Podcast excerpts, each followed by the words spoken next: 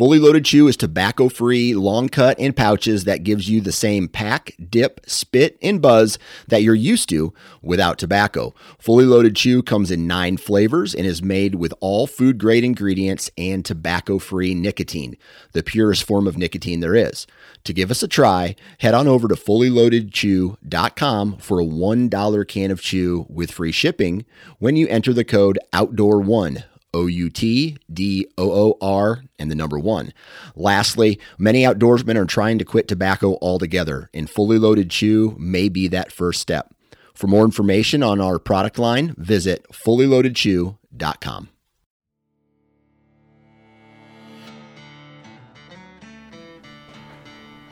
All right, on today's episode, we're going to talk about Nebraska. Uh, but before we do, just a quick note about the upcoming Spartan Forge launch. I'm sure some of you guys saw the Instagram post I did where I just showed some screenshots of some of the aerial photos, some examples of areas that uh, are similar to what I would hunt. And wanted to kind of just give you guys a quick update. September 15th is the targeted release date for that application. Know a lot of people have been asking about when it's going to be available to download. That's the date we're shooting for. And really, over the last several weeks, it's been a lot of testing, a lot of feedback loops, a lot of updates to the pre release application. So, I think a lot of the features that are going to be implemented should be there by that release. I suppose there's always some chance that uh, most of it will be in there, and then it'll just be kind of continued, you know, updates and added features, you know, kind of as time goes on with that app. But effectively, what you're going to have is mapping capabilities. You'll be able to uh, do waypoint management. You'll be able to look at you know public and private land boundaries. You'll be able to uh, map your routes. You'll have access to satellite imagery, uh, topography, a hybrid view, also a farm layer, which is kind of like a uh, it's just more of like a summertime or like fall imagery compared to the rest of the normal satellite imagery, which is targeted to be more winter imagery where it's available.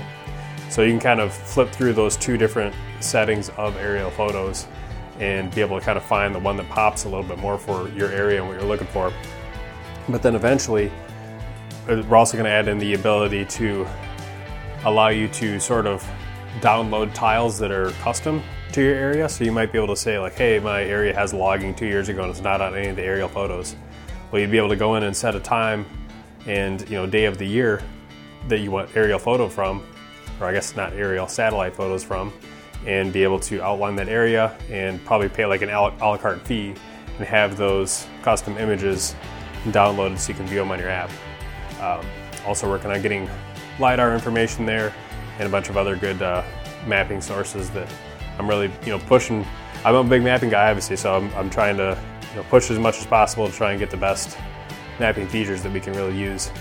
And then on the weather side of things, you'll have all the historical weather data, uh, meaning like you can go and look at the windrows for like the month of November in a certain state, a certain area. You'll be able to see the upcoming forecast, both from a weather perspective as well as a artificial intelligence based uh, forecast. Be able to see your core movement, full range predictions, etc. And and kind of uh, pricing structure, there's going to be a basic option, which will have most of your mapping stuff. It'll be kind of similar to what you get with other mapping based apps. Uh, but then there's also going to be some additional tier that'll have basically the full gamut and have everything, including the artificial intelligence and everything else. So I don't know exactly what the pricing is going to be there. Obviously, we'll know pretty quickly here, seeing as the 15th is rolling around pretty shortly. But uh, if you guys have any questions specific to it, go ahead and shoot me a message. I'll do my best to, you know, I can send some uh, screenshots for what the imagery looks like. I can add, answer questions about how the app works, uh, all that good stuff. Uh, and also, if you guys are going to order it, you can use the discount code DIY, and that'll save you. I think it's 25 or it's either 20 or 25 percent. I'll have to verify. But yeah, with that said, let's uh, jump into the podcast. All right, today on the podcast, for the first time, I have my wife, Sam, and we just got back from a trip to Nebraska. And this is the first time either one of us have hunted in Nebraska.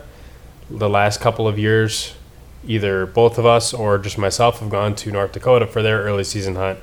Really, the main difference between the North Dakota opener and the Nebraska, Nebraska opener is number one, you have the option to buy two tags, I guess, in Nebraska if you really wanted to. Uh, but also, the terrain is a little bit different, at least where we went. And also, the opener is slightly earlier. So we had a September 1st opener in Nebraska, whereas in North Dakota, it always kind of starts at noon that first Friday in September.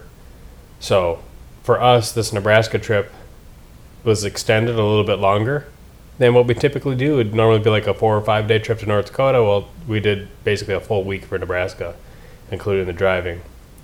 So we ended up coming home with some meat, as I'm sure you guys saw in the Instagram post. So we're going to talk a little bit about the hunt in general and some of the things that we thought that were maybe the same as what we expected going in, and maybe some other things that were slightly different. Maybe some lessons learned in case some of you guys are thinking about potentially doing a similar type of hunt uh, to this one. Hopefully, our experiences will help you in that regard. So, I guess for you, Sam, when we got out there, was it kind of similar to what your expectations were in terms of like the landscape and you know how much you could see, or were you expecting something a little bit different? Um, yeah, I would say it was uh, pretty similar to like what we were expecting. We definitely knew that it was a um, more open terrain um, as far as hunting goes um, in comparison to North Dakota um, or hunting around home, like here in Minnesota um, or Wisconsin. Yeah, and it was for those wondering, it's the Sandhills region of Nebraska. So in you know the eastern part of the state and maybe the southern part of the state, you get a little bit more of kind of like the river bottom systems and woodlots and ag fields and things like that. But really, where we were at, there was not much at all for agriculture, and it was just a lot of rolling open sandhills with zero trees, a lot of pasture ground where you'd have cows just kind of roaming throughout the public land. And when you get into some of the lower lying ground, you would find these little swampy areas. Sometimes they had trees, sometimes they didn't.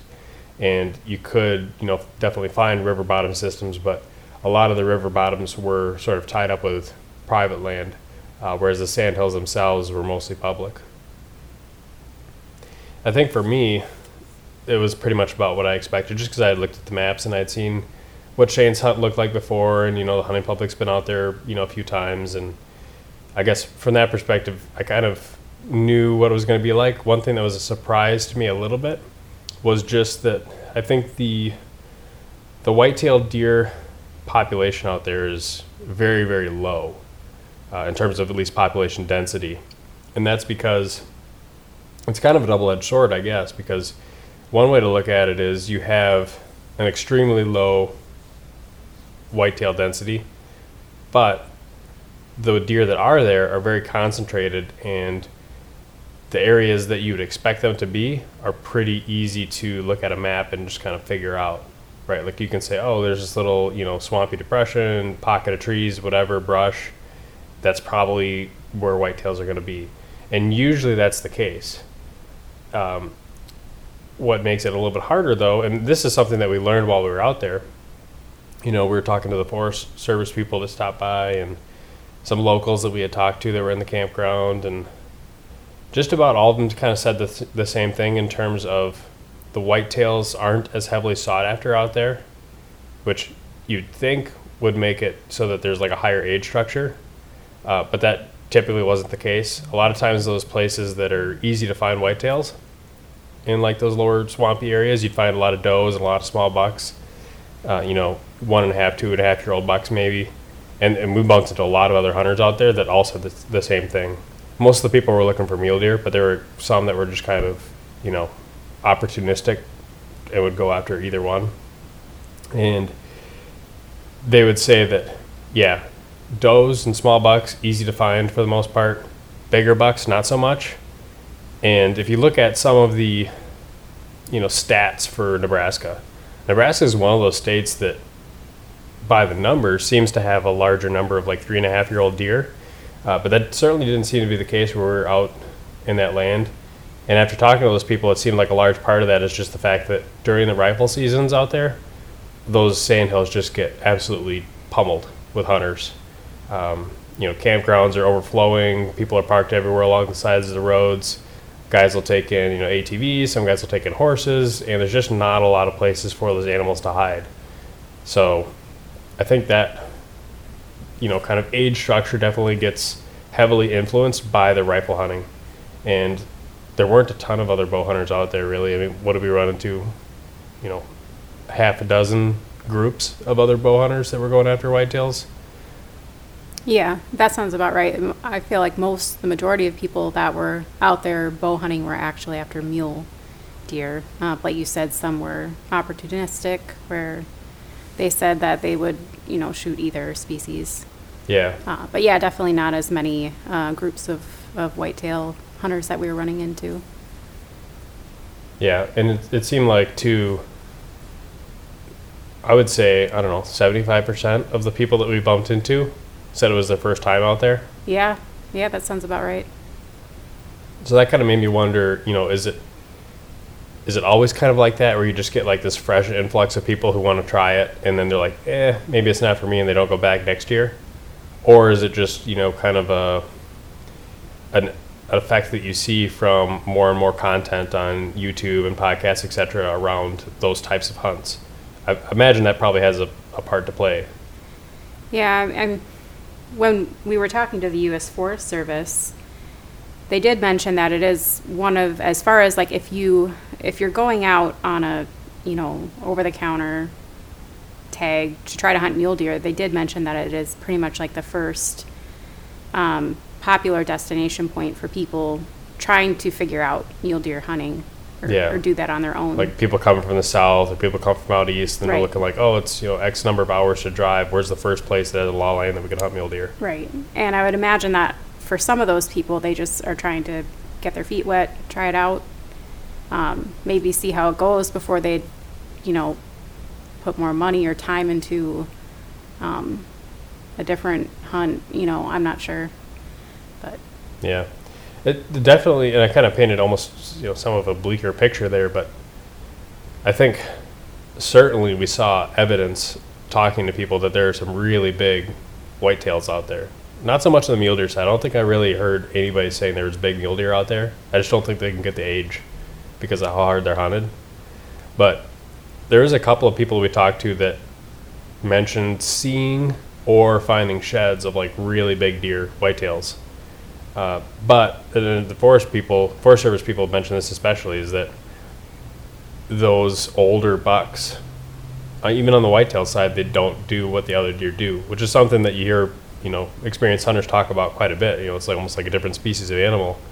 Well, if you have these little isolated pockets of whitetail habitat, and that's what you're trying to hunt, and that big five and a half year old 160 inch buck is out doing his own thing and bedding in some little you know ditch in a coulee out in the sandhills well now finding that type of deer just became a lot harder. He's trying to find a needle in a haystack. I mean those that land is enormous. And uh, i mean apart from glassing weeks and weeks and weeks to try and find one of those older deer i don't know that there's like a better way to do that. Like i wouldn't go out to a place like that and plan on shooting X size of deer. I would say like go out there and look for the experience hunting that type of habitat. And if you happen to you know bump into one or see one that's big, then like awesome. That's definitely not an easy thing to do, from what it what it seemed like.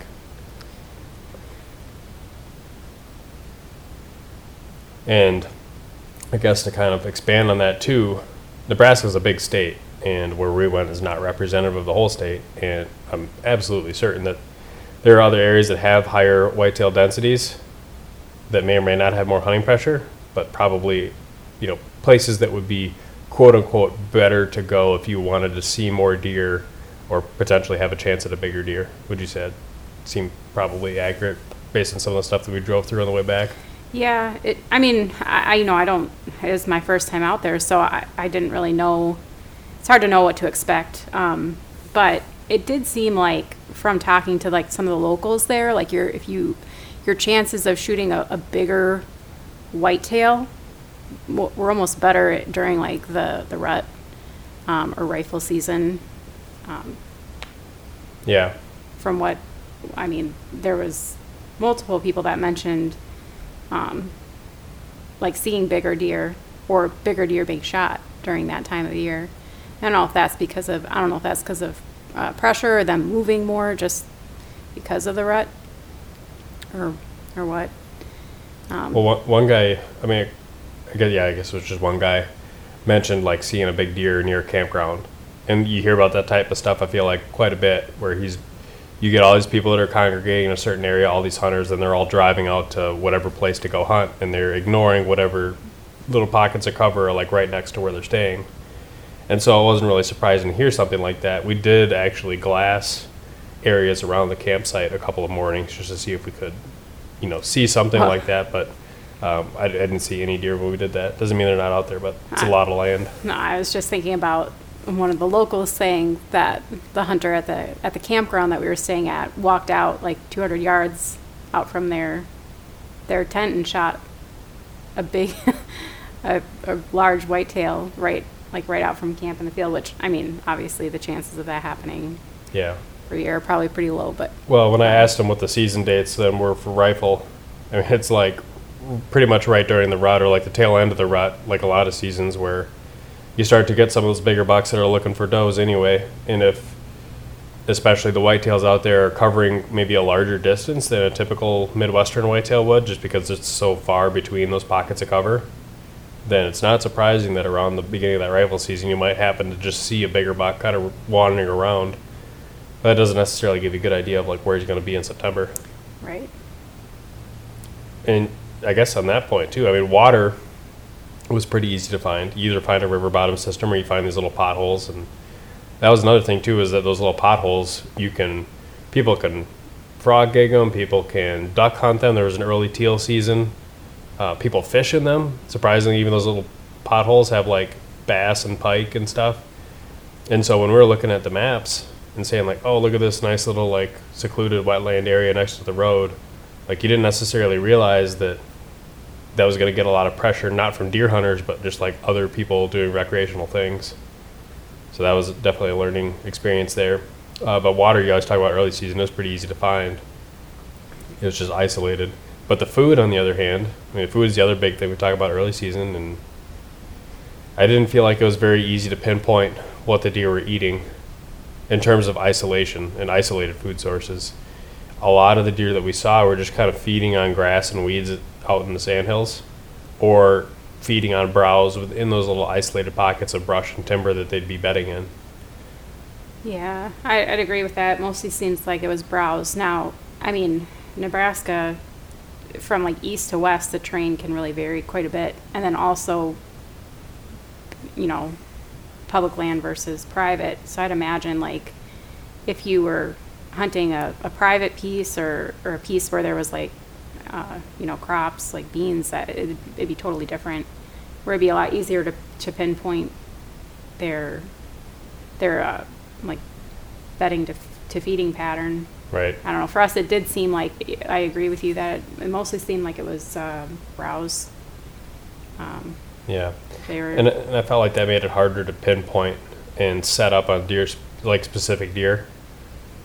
I think, you know, just kind of listening to what Shane was doing, he would hunt a similar area multiple days, and he would have deer, different deer that would come through at like different areas, and it wouldn't be like a deer that's doing the exact same thing day after day.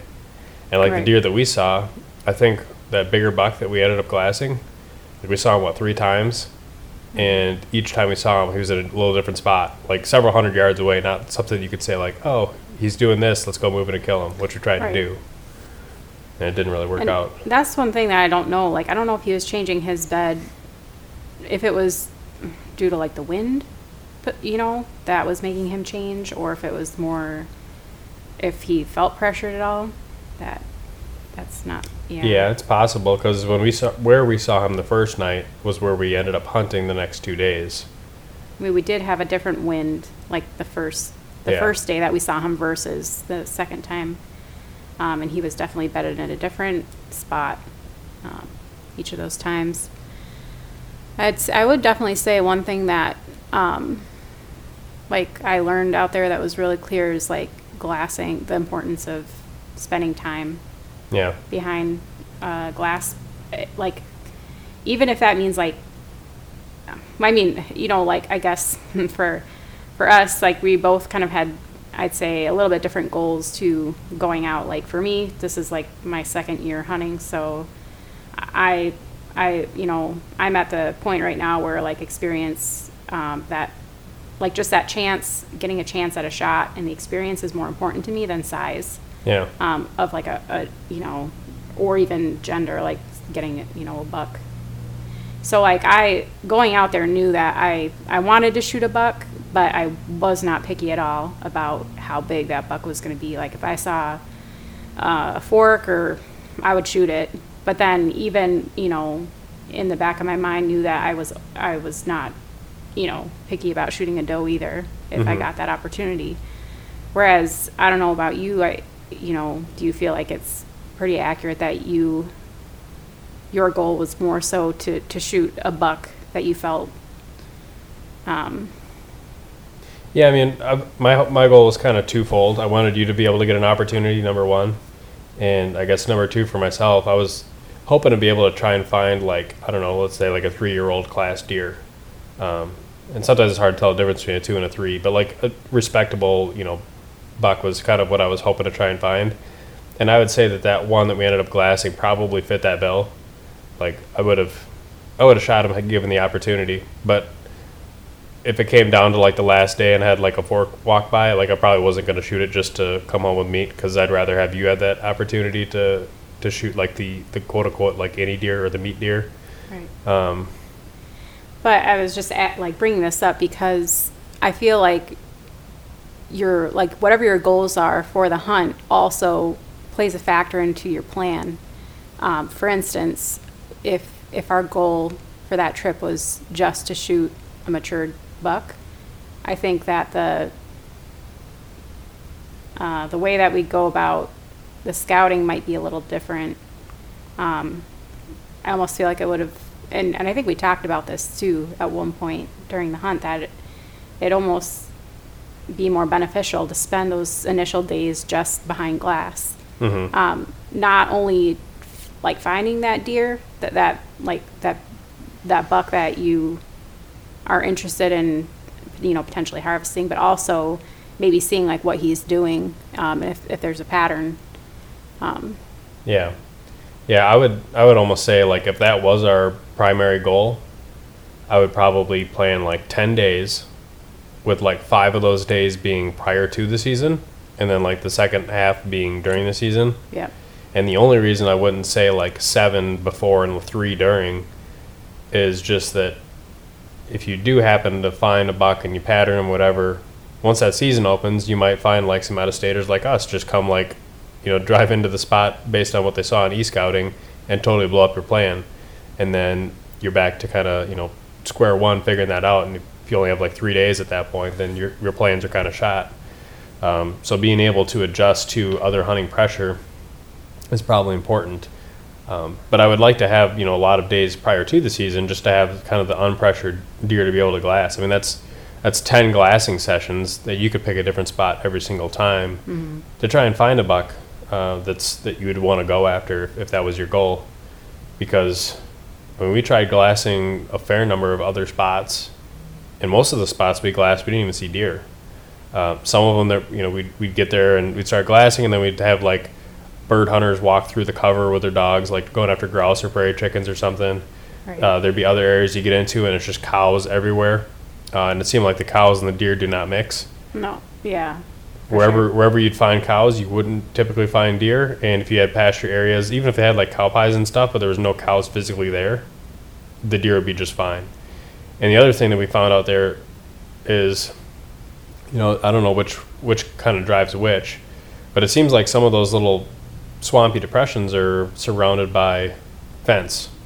And those little barbed wire fences keep the cows out and that allows the cover on the inside to kind of grow up. And then that, those become a lot more conducive to, to deer bedding habitat and browse and whatever else.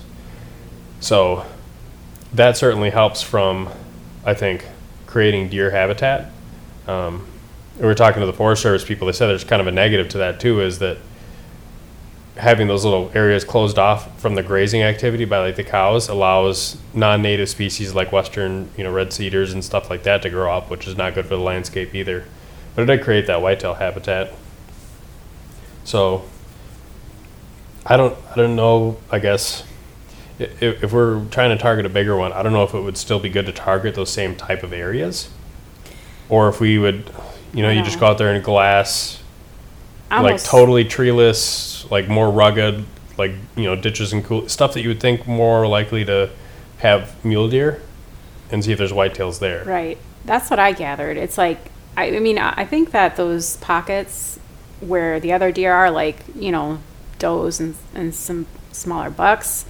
I mean, like the, one of the areas, like the area that we did find the buck that was, I don't know how old he was, two and a half, three and a half. But, I mean, that was an area that was being used by does and other small bucks. So I think it's possible to find a larger buck in an area like that, but also it just that you know it, it's what you're saying like it's very likely that they're not um, going to be using that same area and and then in that case I'm I you know I'm honestly not sure how you'd find them if they're if they're bedding by themselves it's almost like you you might need to find Yeah, I mean they might be close. They might only be like you know a few hundred yards off, or you know, not necessarily like three miles from the nearest whitetail, like out in the middle of nowhere. I also think that some of those areas where you do get kind of closer to the river bottoms and you just got like cedars everywhere, it seems like that type of stuff. When we when we walked into that type of area just to kind of scout it, it seemed like the deer densities were a little bit higher in those areas, but they were like almost impossible to glass. Like areas just thick with cedars, like you can't really see anything unless you're on the ground. So that might be another like potential opportunity too. Is you just forget glassing and just use your boots on the ground and and use some you know similar to like hill country type tactics in some of those river bottom drainage areas. Yeah, I guess you know, I would definitely say if like for me with with my my goal of just um, you know shooting a deer and not necessarily being picky um, about it, you know, doe versus buck or size of antlers or whatever. Um, I feel like there was a lot of opportunity. Like we were seeing, you know, we saw plenty of deer, Mhm. and there was. I felt like a lot of um, opportunity to get on those deer and and be successful. Obviously, you know, I was able to shoot a doe, and um, so there's definitely deer out there, and you know, there there are opportunities for sure. Yeah, I think. Well, put it this way: would you, after the experience that we had, would you, you know, choose to go back out there and do that hunt again? If I mean, one thing I, I liked about it was that it was it was different than anything that I've hunted around here. The the terrain is very different out there, so it was a different experience, which that in and of itself was fun. Um, I mean, at one point, I think I said to Garrett that while we were glassing, that if we didn't come out of that hunt with any meat, if we didn't shoot anything, that just the experience alone, um, hunting something different, learning, uh, you know, learning from it, glassing, being out there was would have been enough for me. Um, but yeah, I would say, I guess, I would say that I would go back. Um, I just would maybe, you know, I guess the thing that's that stands out to me is just what are your goals? So like, if we did go back and the goal was to shoot a buck, I think I would go about it a little bit differently than we did this hunt. Yeah, like uh, one thing is maybe just have one person. I think we and we talked about this as well just have like rather than trying to fill like two tags and having like two goals maybe just one person um, having a tag.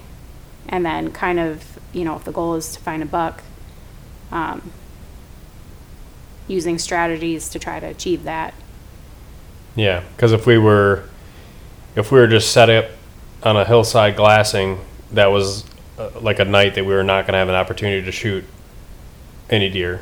right And conversely, if we did decide to dive in and do a setup, then you really can't see much else. So whatever you see within your little 60 yard window is, you know, you don't really know what else happened that day. You don't know if deer walked out 200 yards uphill um, or, or whatever. So Yeah, I definitely agree that probably next time we do a trip like that, we're probably just gonna, you know, it'll either be you get a tag and we hunt for you, or you know, vice versa. I'll get a tag and we'll just hunt for me, um, and that makes it easier too with the filming because then, like you think back to even like when we shot my deer last uh, last year in Wisconsin, it was it was kind of weird because like we both had our bows and like you almost got a shot at one in the morning. I was holding the camera, and then like we were both kind of sitting there. And it's like, well, if, you know, who who should shoot if a deer comes in?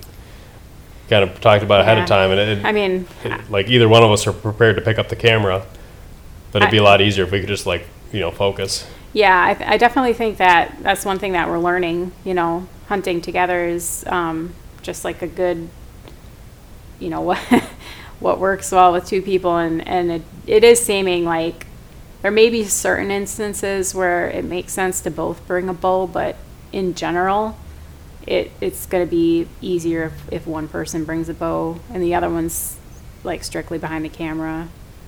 Um, Yeah, just just it makes it so that number one you're you're more what because it just makes it so that you have a, a better plan in place and then you're following steps to like reach that goal or that plan you know um, yeah. Like if we if we went and did that trip again, like I would probably, especially in a, a state like Nebraska where you can buy a tag over the counter. I guess you do need to have access to a printer to be able to print out your tag in that state. But like as compared to a state where you'd have to draw, right like I would probably not buy a tag and like we just try and fill yours. And if you kill your deer like the second day, it's like okay, I'll go buy a tag and you know we'll try and fill that other tag. But if it's like day five and, and you would like fill your tag, and it's like okay, well, do I want to buy a tag with like two days left, or do we want to just like save the PTO for a different hunt? Like that's you know probably in hindsight how I would have maybe done that Nebraska one. Mm-hmm. I think in terms of like what I go back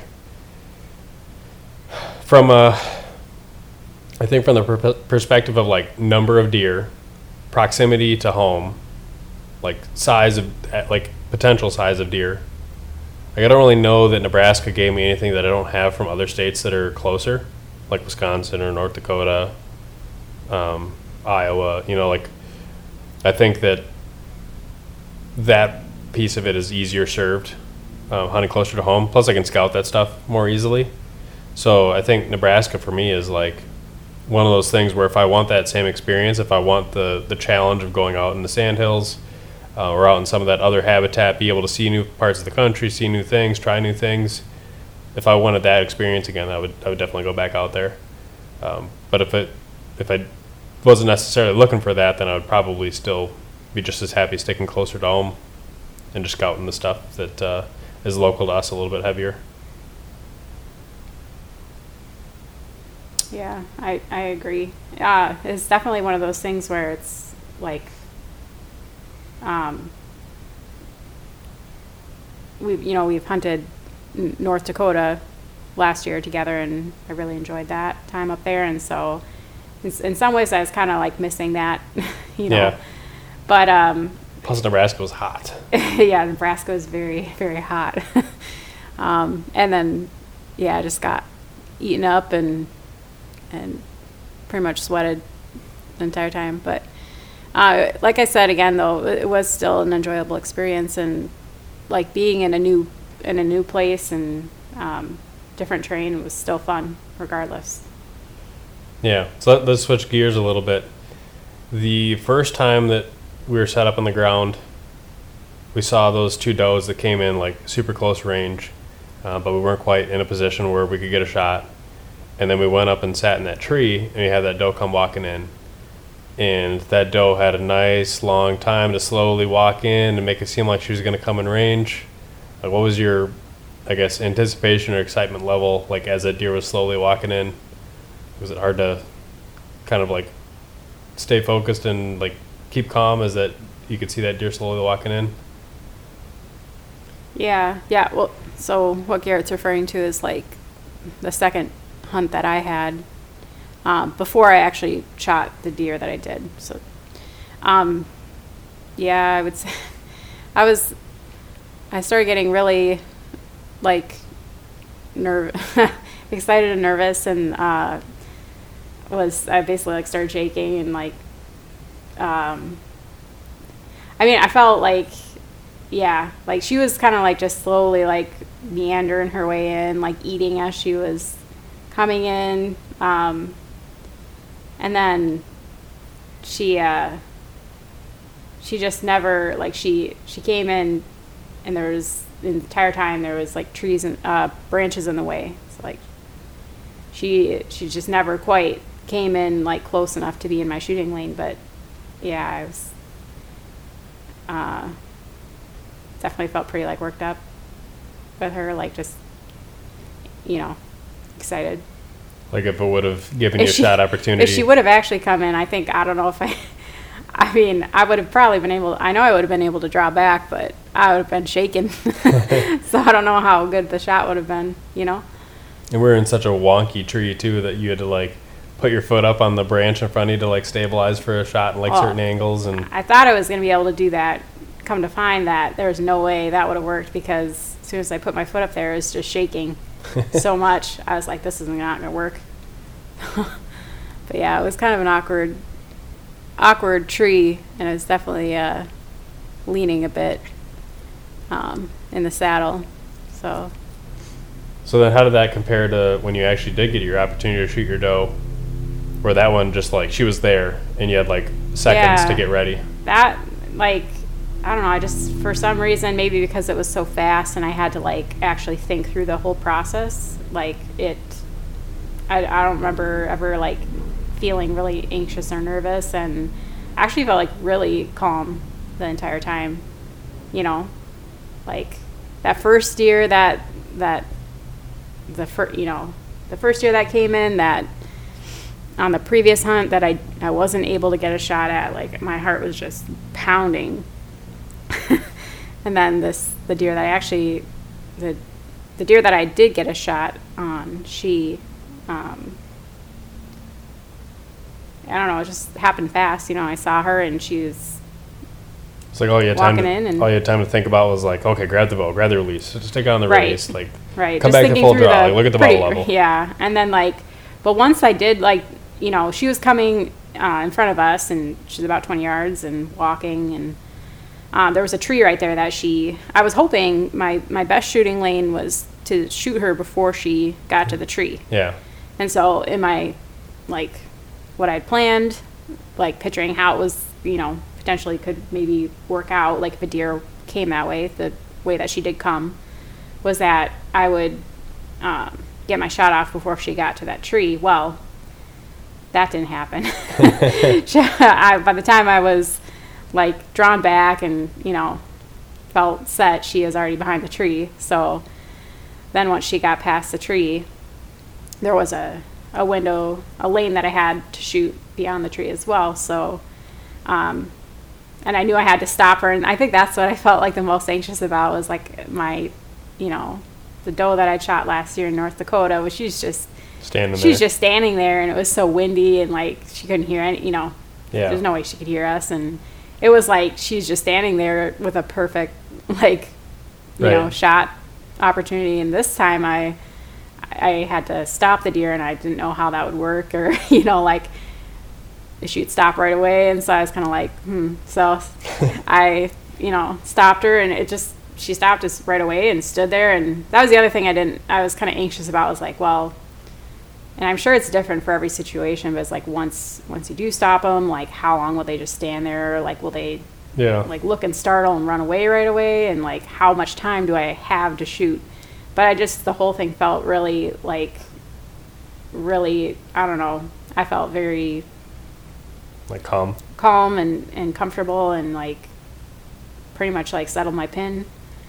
Right on her did not feel like nervous at all. And it's kind of like i just felt like i was going through my whole like process of what i would do at the range you know with taking a shot um, so the pin on her and then let the arrow go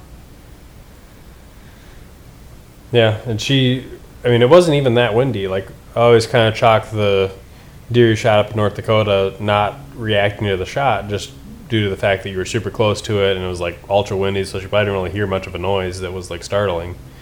But for this deer, it was, you know, maybe similar in the fact that it's early season, they haven't really been pressured, but there was not really much wind, so I'm sure she heard the bow go off, but she still didn't react at all. I mean, like the the deer, from the time your bow went off to the time the arrow hit, the deer didn't even flinch. Right. And that, I mean, I think that's something that as I continue to hunt and I'll find out, you know, like, I don't know if it's part of it is that my, my, my bow, I mean, it is, a, it is quiet. So part of it could just be that, you know, And your arrows are quiet too. Right. Part of it could just be that, you know, it is quiet, and so, you know, the deer maybe won't react to it like, like I've seen in, you know, you see in a lot of those shows you watch. Um, Yeah, it's deer it's, it's curious. I- I'd be interested to know, you know, how much of it was that, just like how quiet your bow is, and how much of it was like them just not really, you know, early September. Probably Right. haven't seen a hunter like that entire season. Probably don't see that many bow hunters in general. Probably more more so rifle hunters, right. and and maybe that's just not like a, not something that was they're they're predisposed to really react to. I'm not really sure. I mean, I feel like to a certain extent, every deer that like jumps the string probably hasn't had an arrow like shot at it like previously. So I, I would imagine that some part of that noise going off is just like ingrained into their mind. Like they hear a loud noise and they just like duck and start running. So that that part of it kind of makes me think that you know maybe it, your quiet bow did have something to do with it, but it's tough to say for sure.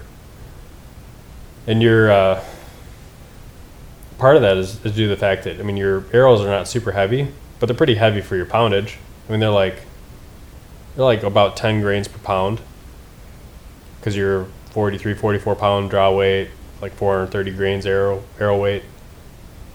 And that's like uh, grains per pound that's similar to like what i would say is maybe typical for a lot of traditional bows which are obviously pretty quiet too. And you're you know lobbing those arrows somewhat slow but that equates to a pretty quiet overall rig. And it doesn't make like a you know loud hiss or a loud like crack. It's more just like kind of a thump mm-hmm. when the Right. bow goes off and there's not a whole lot of arrow noise because we I mean last year we had the fobs in your arrows with those longer lighted nocks and this this year we put on heat vanes which I mean they're one of the quieter vanes out there. So I think that probably played into it too. Your broadheads are non-vented so they're nice and solid. I mean there's really not a lot of things in your arrows to make noise once they leave the bow they're pretty quiet mm-hmm. and we've talked about that too about how like you don't have good speed out of your setup at all but you make up for that with a really quiet setup. So you have a little bit of like added forgiveness on that side of it that say I wouldn't get with my rig. Like my mm-hmm. rig's much flatter shooting, but it's also a lot louder, so they're more likely to jump the string, especially in like that you know mm-hmm. 30, 35 yard range. Right. Penetration wise, everything seemed to be, you know, pretty similar to your North Dakota deer. Mm-hmm. Arrow went right through, stuck what six seven inches into the dirt. Yep. And the deer took off 100, 120 yards, crash. Right.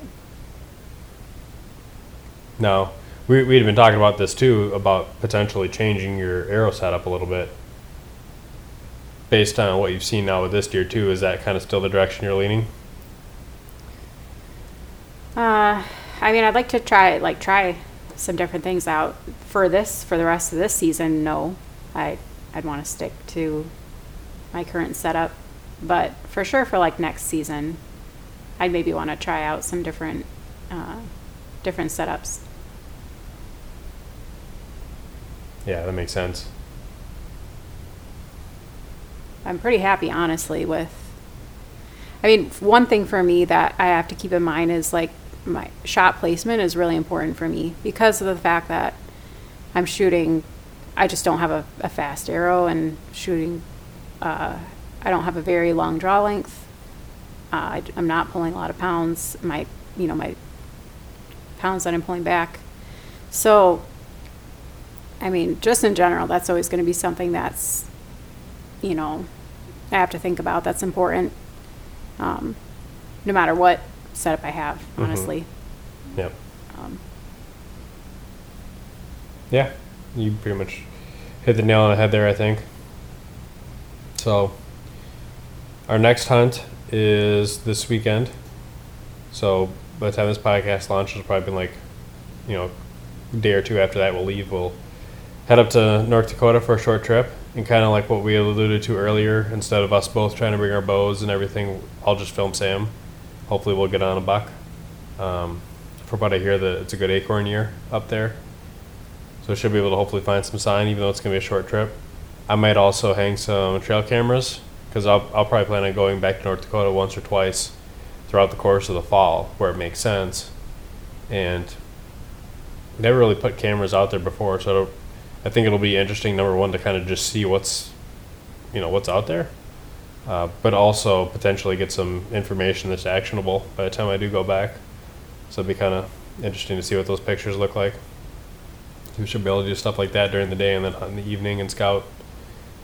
And probably even could hunt mornings out there too. So that should be fun. It's kind of nice in, in that uh, the way that this year sets up in the Wisconsin and Minnesota openers, we basically get two weekends of hunting in before either of those states start. It's almost like you could have the opportunity to fill two tags in two different states before your home state opener. That's kind of interesting. All right. Well, any closing thoughts? no, Nope. Okay. No. Well, yeah. Me neither. I think we covered just about everything for uh, for that trip.